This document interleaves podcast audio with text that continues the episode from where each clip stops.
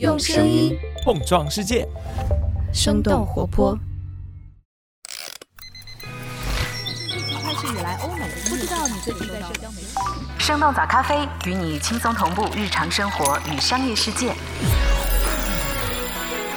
嗨，早上好呀！今天是二零二三年的七月十三号，星期四，这里是生动早咖啡，我是来自生动活泼的梦一。今天我们不仅会来关注微软收购动视暴雪的最新消息，也想和你一块来看看抖音和美团在本地生活业务上的竞争动态。当然，奔驰、宝马这两家传统车企在新能源领域的表现也值得我们的关注。那就让我们一起用几条商业科技轻解读，打开全新的一天。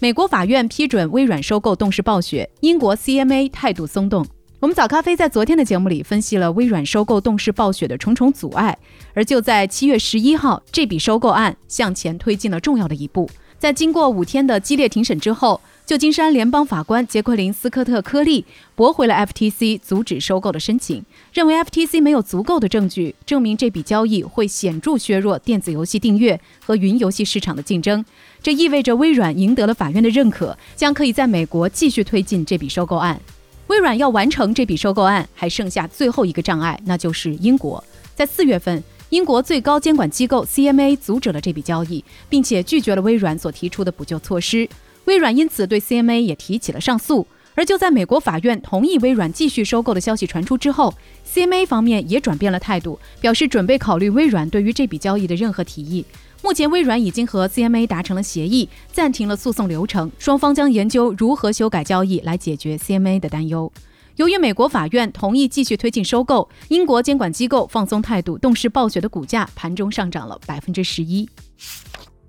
Threads 将会引入品牌内容工具，Twitter 屏蔽 Threads 访问链接。根据数字新闻网站 Axios 七月十一号的报道，Meta 新推出的社交平台 Threads 计划引入 Instagram 的品牌内容工具，在 Threads 没有引入广告之前，为品牌提供付费推广的方式。Threads 在五天的时间里注册用户超过一亿人。打破了 ChatGPT 最快用户增长记录。不过，Meta 的高管表示，在用户增长达到一定数量之前，Threads 平台不会引入广告投放。但是，Threads 的爆炸性增长已经吸引了许多品牌的入驻。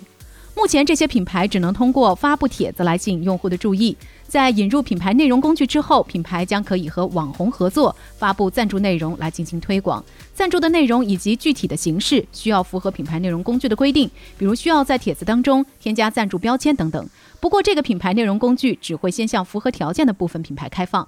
根据 TechCrunch 的报道，有用户发现 Twitter 对 Threads 的访问链接进行了屏蔽，用户无法浏览或者是查找包含 Threads 访问链接的内容。根据网络分析公司 SimilarWeb 的数据，在 Threads 推出的两天之后，Twitter 的网络流量比前一周下降了百分之五，比去年同期下降了百分之十一。ChatGPT 竞争对手 Claude 发布新版本聊天机器人。七月十一号，人工智能初创公司 Anthropic 发布了新版本的 AI 聊天机器人 Claude Two。Claude Two 可以总结文档、编写代码，或者是回答特定主题的问题。用户还能直接上传 PDF、TXT 等等格式的文档。和 Anthropic 自己上一代的对话机器人相比，Claude Two 在律师考试选择题部分的得分更高，甚至可以通过美国医生执照考试的多选题部分。不过，Claude 2目前还没有联网功能，而 OpenAI 的 GPT-4 和 Google 的 Bard 都是可以搜索互联网上最新的信息。目前，Claude 2已经在英国和美国上线。Anthropic 表示，未来几个月他们会在更多的国家来提供服务。Claude 2的开发者 Anthropic 是由 OpenAI 的前资深成员 Dario Amodei 等等人来创立。由于对人工智能发展的方向存在分歧，以及 OpenAI 和微软进行了深度的合作，2021年 Dario Amodei 等等人离开了 OpenAI，成立了自己的公司。根据 CNBC 的报道，今年三月以来，Anthropic 已经通过了两轮融资，筹集了7.5亿美元，估值达到了41亿美元。投资者包括 Google、Salesforce 和 Zoom 等等知名的公司。抖音调整生活服务组织架构，美团应用首页上线固定直播入口。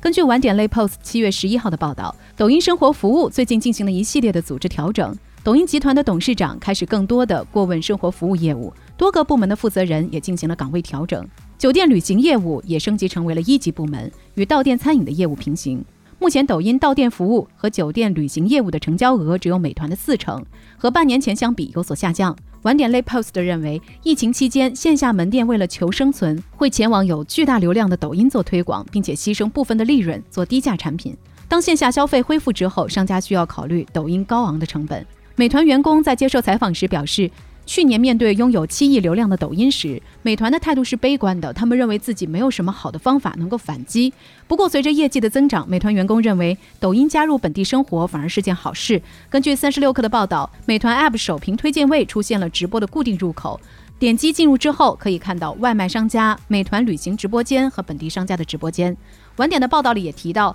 美团在近期大力投入做直播，今年在很短的时间里就搭建了一个各条业务都能够调用的直播中台。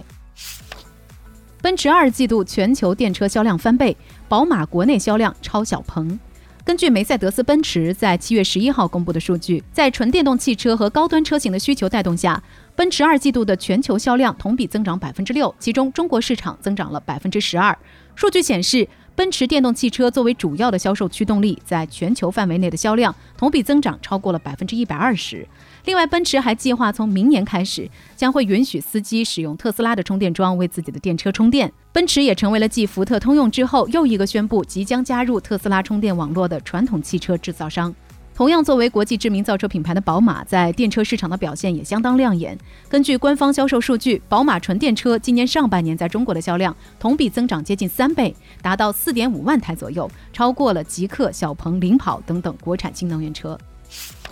日本上半年出现了中小企业倒闭潮。根据日经新闻七月十一号的报道，今年上半年日本中小企业的破产数量与去年同期相比增长接近三成，这是自二零二零年以来日本首次有超过四千家的中小企业在半年时间内破产。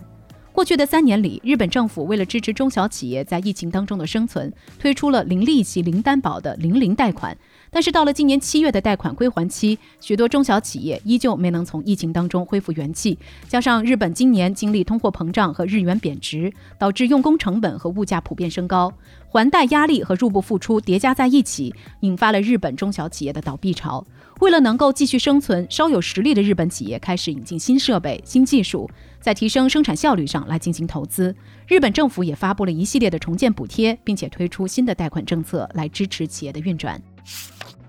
印度塔塔集团或将成为印度首个本土 iPhone 制造商。根据彭博社七月十一号的报道，印度最大的集团公司塔塔集团计划在八月份收购 iPhone 代工厂伟创资通，成交金额预计超过六亿美元，约合人民币四十三亿元。这笔交易也标志着印度本土公司首次涉足 iPhone 组装业务。位于卡纳塔克邦的伟创工厂有着超过一万名的员工，目前正在组装 iPhone 十四型号。之前，伟创承诺在截至明年三月的财政年度里出货价值十八亿美元的 iPhone，并且增加三倍的工人数。相关人士表示，塔塔集团将在收购这家工厂之后继续履行这些承诺。科技咨询公司 TrendForce 的一份报告指出，部分即将推出的 iPhone 十五和 iPhone 十五 Plus 机型可能由塔塔集团在印度制造。我们早咖啡在今年四月的节目当中也介绍过，苹果在印度的大举压注，在巨大的人口市场规模和印度制造计划的吸引之下，苹果正在积极的从零售和生产两大方面布局印度市场。不过，印度本土的上下游电子产品供应链还比较薄弱，塔塔集团的另一家苹果外壳工厂的良品率只有百分之五十，在生产管理上还存在着文化差异问题，这些都将给苹果在印度的拓展带来挑战。《绝地求生》手游重返印度市场，重回出海收入增长榜和下载榜的榜首。根据 Sensor Tower 最新的数据，六月中国手游在海外市场的收入榜单中，米哈游的《崩坏：星穹铁道》排名首位，腾讯的 PUBG Mobile，也就是《绝地求生》手游版紧随其后，第三位是米哈游的《原神》。动视暴雪和腾讯合作开发的《使命召唤》手游排名第四。此前，印度政府曾经以数据安全和服务器位置等等理由下架了《绝地求生》这款游戏。《绝地求生》的印度特别版在今年五月才拿到了印度政府的试运行批准，并且需要在三个月的试运行之后决定是否能够留在印度市场。虽然试运行的期限将近，但是《绝地求生》已经交出了相当不错的成绩单，突破了下架之前接近三千万元的月流水记录。截止到六月，这款游戏在海外市场的总收入已经突破四十亿美元。随着印度市场的重启以及系列活动的更新，《绝地求生》也在六月重回出海手游增长榜和下载榜的榜首。聊到这儿，也想来问问你，你最近在玩什么游戏呢？除了游戏，你在放松休闲的时候还会做些什么呢？欢迎在我们的评论区和我们一块儿来分享吧。这就是我们今天的节目了。我们其他的成员还有监制泽林，监制一凡，声音设计 Jack，实习生亏亏。感谢你收听今天的生动早咖啡，那我们就下期再见。